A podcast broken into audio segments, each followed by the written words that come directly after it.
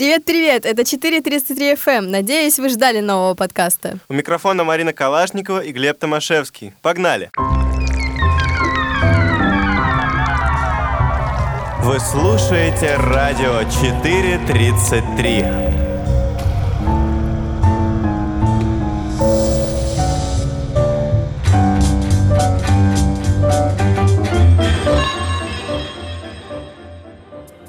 Очередной подкаст, очередной глобальный вопрос, а именно, мертва культура музыкального альбома или все еще жива? Музыканты зачем-то продолжают альбомы выпускать, а слушатели зачем-то их ждут. Кто эти люди и зачем им музыка альбомами? Об этом мы порассуждаем на этот раз. Если представить, что все в мире перестали воспринимать пластинки целиком, то и жить не хочется. А вот наш корреспондент Катя Красоткина ничего не представляла, а подошла к вопросу основательнее нас с тобой. Катя пообщалась со случайными прохожими на улицах Москвы и узнала, как они слушают музыку.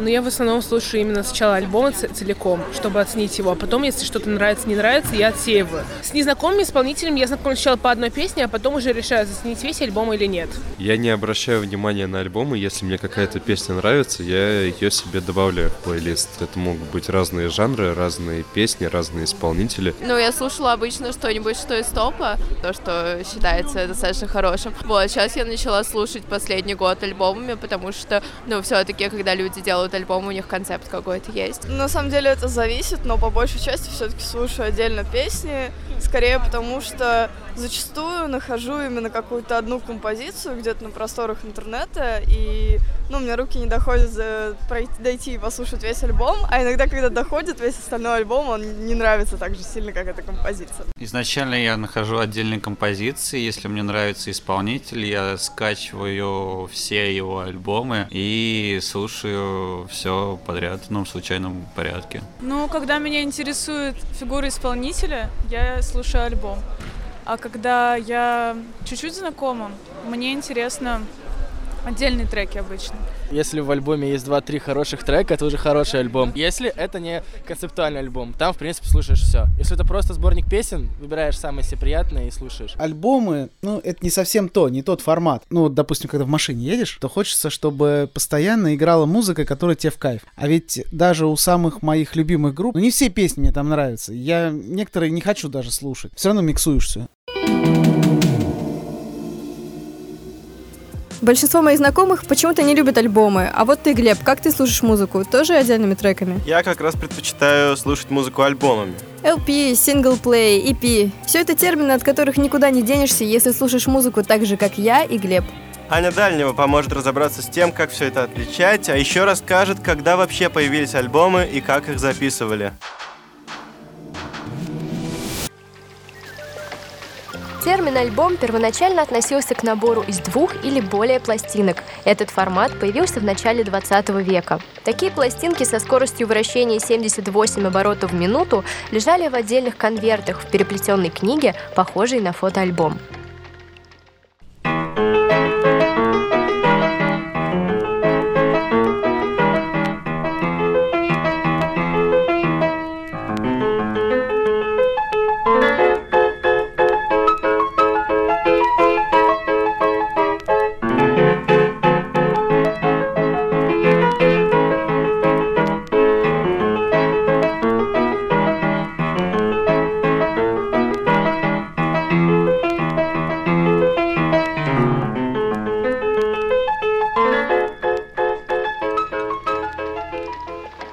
Проблема в том, что классические произведения чаще всего продавались в виде синглов, а не в наборах.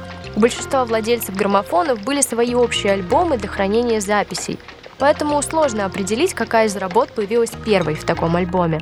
Возможно, одним из первых альбомов был «Щелкунчик» Чайковского, выпущенный в 1909 году.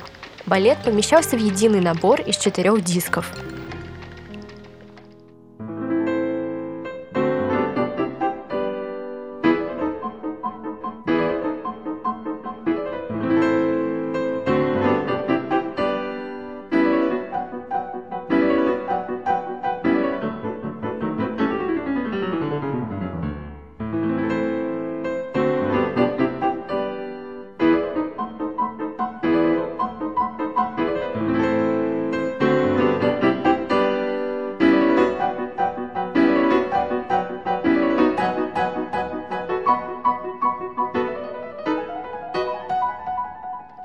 Уже после 1948 года появились лонгплей или LP, то есть виниловые пластинки, сыгранные со скоростью 33,3 оборота в минуту. Такой стандарт ввел американский лейбл Columbia Records для граммофонной записи. Звукозаписывающая индустрия приняла этот формат в качестве стандарта для виниловых альбомов. Frosted window panes, candles gleaming inside, painted candy canes on the tree. Santa's on his way, he's filled his sleigh with things, things for you and for me. It's that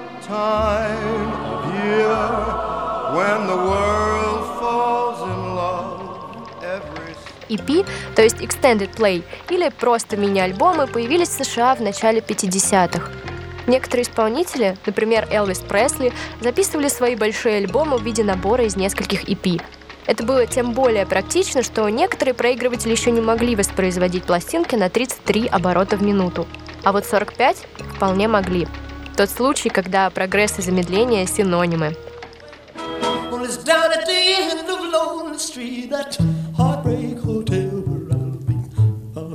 lonely, baby. Well, I'm so lonely. I'll be just so lonely, I could die. Although it's always crowded, you still can find some room for broken-hearted lovers to cry there in the gloom. Be so, well, be just so lonely, baby. I'll be just so lonely. Oh, they're so lonely they could die. Keep flowing, the desk clerk's dressed in black. Well, they've been so long on the street, they'll never, they'll never look back and think it's so. Примерно в то же время появилось еще одно понятие – сингл или SP, то есть play. Длительность такой пластинки не могла превышать 15 минут. Каждый исполнитель мог эти 15 минут использовать по своему усмотрению. Записать огромный арт-роковый эпик, прибавить короткому хиту несколько бонус-треков или же просто сделать сингл с би-сайдом, дополнительным треком на обратной стороне.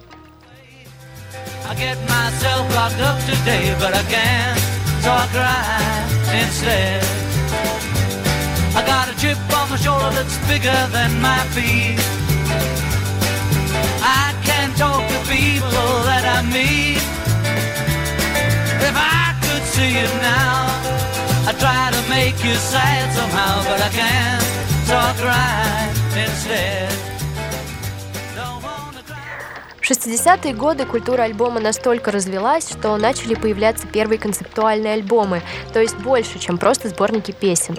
Треки на таких пластинках были объединены общей идеей. Среди знаменитых примеров таких альбомов Pet Sounds группы Beach Boys, A Love Supreme Джона Колтрейна и Sgt. Pepper The Beatles. В 70-е концептуальные альбомы развивались еще сильнее и быстрее. Первым крупным достижением нового концептуального рока стал альбом The Dark Side of the Moon Pink Floyd, выпущенный в 1973 году.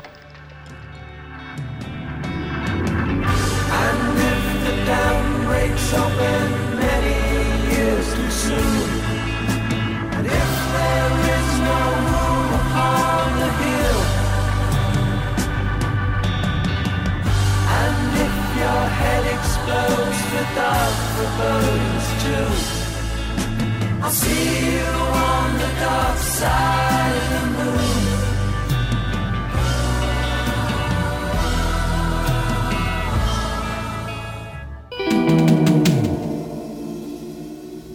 Со времен Дарксайда утекло много воды, но концептуальные альбомы все так же сочиняются и записываются. И не только где-то там, но и прямо под боком. Слышал про краснознаменную дивизию имени моей бабушки? Ну, Марина, ни для кого не секрет, что этот московский инди-оркестр один из моих любимых коллективов. И я понимаю, к чему ты ведешь. Правильно понимаешь. К нам в гости недавно заглянул лидер группы Иван Смирнов и дал нам эксклюзивное интервью. Впрочем, брала его не ты. Как живется музыкантам в мире, где люди перестают слушать альбомы целиком, разбиралась Настя Никитина. Всем привет! У нас сегодня в гостях Иван Смирнов из группы «Краснознаменная дивизия имени моей бабушки», и мы поговорим о музыкальных альбомах. Как ты думаешь, как изменилась культура прослушивания альбома за последние 10 или 20 лет? Ну, мне кажется, что культура прослушивания альбома для массовой аудитории исчезла вообще. Она не изменилась, она просто исчезла. И случилось это, я думаю, ну, то есть не с появлением интернета. А я думаю, что изменилось все и даже не с iTunes, а именно со стриминговыми сервисами, потому что, ну, вот эта штука, что ты можешь послушать 30 секунд, не понравилось, и мотнуть дальше пальцем, она вот убила в этом смысле альбома, потому что он перестал быть цельным произведением в ушах слушателя. И в каком-то виде это и музыку тоже подубило, потому что мы перестали терпеть и ждать, когда начнется что-то классное, а очень часто то, что тебе вначале не нравится, потом прощается то, что очень здорово. А что изменилось для музыкантов с появлением стриминга? То есть вы стали как-то по-другому продумывать, как вы будете строить песни или строить свой альбом? Ну, строить песни точно вряд ли. Тем более в нашем случае это вообще не работает. Мы вообще не, не думаем ни о чем, кроме только о том, чтобы нам это было нравилось и было прикольно в песнях. Вот. А касательно альбомов, да, мы, мы вот стали выпускать пластинки по 7 песен. И предыдущую, и последнюю мы так выпустили. И это классный формат, я считаю, потому что тут есть две вещи. Ну, во-первых, это быстрее, и, соответственно, можно выпускать чаще. А сейчас, э, чем чаще, тем лучше, это понятно. А с другой стороны, это очень классно с концептуальной точки зрения, потому что если у тебя есть какая-то цельная концепция альбома, которую ты как-то видишь, то проще ее заложить в 7 песен, а не в 16, не в 12, потому что ну, это получится специально писать песни под концепцию. В принципе, 7 песен, 5-7 песен, это вот прям оптимально, чтобы сделать у каждого альбома какой-то свой отдельный звук и вот в нем это делать. Поэтому это очень классный, удобный формат. Я не думаю, что дивизия будет выпускать дальше пластинки больше. Меньше, может быть. А как создавался альбом «Увы»? У вас сначала появилась концепция, и вы вокруг нее придумывали песни, или сначала появились песни, а потом вы уже их собрали и что-то ну, придумали? это, это зависит от того, что воспринимать за концепцию. То есть никто заранее не придумывает, наверное, о чем будут идти песни. Ну, по крайней мере, так, наверное, делают текст, текстоцентричные группы, да и то не все. У нас это все идет от музыки, от звука. Можно придумать заранее звук. То есть ты заранее думаешь, чего бы я хотел, как я хотел бы звучать на этом альбоме. Вот, то есть мы прям это делаем, как вот чего нам раньше не нравилось, чего нам не доставало. Там, ну, пример наш, мы не умеем писать медленные песни, такие совсем-совсем какие-то. Нам нравится, что надо, чтобы все прям качало, тряслось, искрило, и вот куплет, припев, там еще приделать пять частей каких-нибудь отдельных совершенно, но чтобы это было прям вот такое вот. А писать какие-то песни размеренно и спокойно мы не умеем. Но это, это не может быть чистым ТЗ. Ты в голове это держишь как какую-то мечту, как бы, да? Вот, и по звуку. То есть я бы хотел, например, что это была там условно танцевальная музыка, например, которая идет не от текста, а, например, от грува. Ну, это точно не с альбома «Увы» так было. Например, вот сейчас, я надеюсь, если мы что-то будем делать, мне бы очень хотелось попробовать наоборот, сделать ровно наоборот. То есть идти от, совсем от, от танца. Вот. А когда вы записываете альбом, вы рассчитываете на то, что его слушатели будут слушать целиком? Ну, мне кажется, что надо и так, и так. В целом, конечно же, песни должны отдельно тоже так же звучать и не в рамках пластинки. Вы можете представить, что дивизия откажется от выпуска альбомов и будет выпускать синглы? Синглы, да. Да, вполне. Это может быть разная форма. Можно, например, записать условные 10 песен, выпускать э, по синглу, потом 5, 5 из них выпустить, потом еще 5 прибавить и выпустить все это как итоговую пластинку. Я не знаю, это как получается, какие песни. Как лейбл контролирует создание альбома? Стоят какие-то рамки? Нет, не ставят. У нас точно не такой лейбл. У нас лейбл, они просто распространяют нашу музыку. То есть они помогают ее разместить в интернете, где-то еще, иногда помогают с фестивалями. То есть у нас с ними нету контракта даже менеджерского, мы сами все делаем. Они как бы распространители, иногда какие-то штуки сращивают интересные, не более того. А есть музыканты, у которых, ну, там, особенно на Западе, наверняка есть такое, но не знаю. Ну, я думаю, что на лейбле Black Star все очень четко в этом смысле. Интересно, а как сами лейблы относятся к тому, что все меньше и меньше людей слушают музыку альбомами? Мы задались таким вопросом и решили поговорить об этом с главой независимого лейбла «Заплатка» Антоном Елишевым. Антон живет в Питере, но это не преграда. Мы ему позвонили.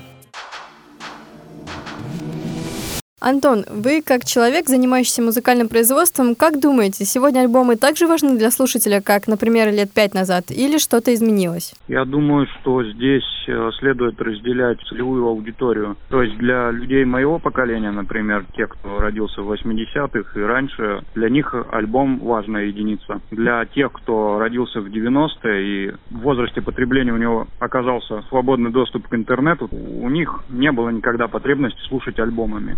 То есть дело в музыкальном носителе. Более важным продуктом всегда считался альбом. Альбомы тиражировались, покупались, и это было проще. Захотел человек послушать Битлз, поставил пластинку, послушал Битлз. Но чтобы послушать сборник, используя те материальные носители, это ну, было довольно сложно. Надо было постоянно переворачивать, либо идти на вечеринку, где диджей переворачивает. С самого начала были, конечно, там синглы на 7-дюймовых пластинках. Они считались как таким побочным продуктом с изменением технологий. Сейчас составить сборник даже там в стриминговых сервисах уже не составляет проблем, поэтому и самопотребление изменилось. Основатель лейбла Комета Music Глеб Лисичкин не так давно давал нам интервью, в котором сказал, что стриминги убивают сознательное потребление. И вместе с этим альбом и прочее. Вы согласны с таким мнением? В какой-то мере да. Дело в том, что свободный доступ ко всему, он это все обесценивает. То есть, если раньше мне надо было, чтобы услышать альбом, пойти и купить его, сейчас мне достаточно открыть какой-нибудь Яндекс Music, я сейчас этим пользуюсь только вот для ознакомления перед тем, как э, решить, купить мне альбом или нет. Поколение, которое выросло в период именно становления всех сервисов, оно никогда не знало, что такое покупка альбомов. Естественно, это для них дикость. Я не могу их за это винить. Они в этом выросли, это их естественная среда. То есть мы в этом плане уже как бы олдфаги. Музыканты и лейблы — это, конечно, прекрасно, но что бы мы были за студенческое СМИ, если бы не позвали на интервью ученого? Да уж, без ученого как без рук. Но этот ученый еще и журналист, так что твой сарказм провалился. Настя Галеева пригласила преподавателя НИУШЕ Святослава Иванова, который ведет курс «История искусства и дизайна». Чтобы поговорить о... О том, кем надо быть, чтобы слушать музыку альбомами. Ну и о многом другом, разумеется. Здравствуйте! Сегодня поговорим об альбоме в контексте современной культуры с журналистом, преподавателем Высшей школы экономики Святославом Ивановым. Святослав, здравствуйте! Добрый вечер! Прежде чем перейти к более серьезным вопросам, Святослав, слушаете альбомами или отдельными песнями? Слушаю альбомами. Из них, правда, формируются плейлисты. Может быть, в последнее время они занимают немножечко больше времени, но альбомы слушаю Согласно статистике стримингов и нашему собственному опросу, кстати, вы в гордом меньшинстве. Но все-таки люди все еще слушают альбомами. Кто эти люди? Меломаны, действительно, слушают альбомами. Это не какая-то заштатная субкультура. Это, можно сказать, социальный институт, который формирует мнение, тренды. Если говорить о том, что меломаны слушают альбомами, а большинство все-таки отказывается от этого, почему происходит расхождение? Если мы взглянем на историю музыки как таковую, вот тот период, в который формат альбома был настолько подавляюще актуален, он, в общем, не такой уж и длинный. Мы увидим, что с начала 50-х по, может быть, начало 80-х годов 30 лет люди активно слушали преимущественно альбомы. До этого люди слушали синглы, до этого не существовало никакой звукозаписывающей индустрии вообще. После этого началась смешанная история, и альбом, получается, что он только достаточно короткий период времени был главной вещью. Но, повторюсь, для непосредственно людей, которые заняты в музыкальной индустрии, для людей, которые определяют, каковы вкусы, для них это все равно ключевая вещь. Очень важный формат, который, я убежден, будет и в дальнейшем актуален. А вот сейчас популярны, например, сериалы. Как вы считаете, соотносится ли феномен сериальности и альбома как такого длящегося формата? Сериалы для современного человека становятся чем-то противоположным. Опытом, который вовлекает зрителя полностью в себя. Многие люди не смотрят сезон сериала по мере выхода серии, а дожидаются, пока он выйдет полностью и смотрят его там много часов подряд. И это видится мне частью общего желания человека, хоть и находиться большую часть времени вот в этом месиве, в какие-то моменты полностью из этого выпадать. В этом контексте, если уж становиться в каком-то смысле похожим на сериал, Мгм. альбом, он должен быть несколько более занудным, что ли, вырывающим из повседневного состояния. Такие попытки, в общем, делаются. Много сейчас концептуальных альбомов. Есть мнение, что сейчас сериалы смотрят много, потому что у людей очень много свободного времени, даже по сравнению с ну, недавним периодом. Как вы считаете, у нас сегодня сколько времени на альбом? Но его точно больше, чем раньше. Другое дело, что самих альбомов в нашем доступе гораздо больше. Забывается все гораздо быстрее, потому что шире тот пейзаж, который мы вокруг себя наблюдаем. То есть мы все-таки чего-то лишаемся из-за того, что перестроилась культура слушания музыки. Мы лишаемся, но мы лишаемся добровольно. Это совершенно не диагноз, не приговор. Другое дело, что очень хотелось бы до многих людей донести что все же, если человек претендует на то, что музыка занимает какое-то значимое место в его жизни, он должен потреблять эту музыку в том режиме, в котором предусмотрено, что она будет потребляема. Тогда вопрос, кто и на каком этапе должен стимулировать нас послушать альбом целиком? Музыканты стимулируют нас тем, что они раскручивают конкретные альбомы. А если мы вспомним какие-то вспышки популярности у тех или иных артистов, мы увидим, что они, как правило, связаны с тем, что они выпустили какой-нибудь альбом. Хорошо, Святослав, мне кажется, что прогноз ваш абсолютно позитивный, в отличие от моего личного. И Нет, я ну, очень рада, добав- что Всегда можно добавить грустных нот. уже тут достаточно пролито слез по поводу того, что никто не слушает альбомы. Как оказалось, слушает. Спасибо, Святослав, Вам за спасибо, беседу. очень интересно. Марин, давай откроем слушателям небольшой секрет. Сама Настя Галеева не слушает музыку альбомами. В этом нет ничего предосудительного. Разумеется, как и в том, чтобы закончить наш подкаст на этой радостной ноте. Для вас работали Марина Калашникова и Глеб Томашевский. Слушайте музыку, как вам больше нравится, но главное помните, наш голос важен для вас.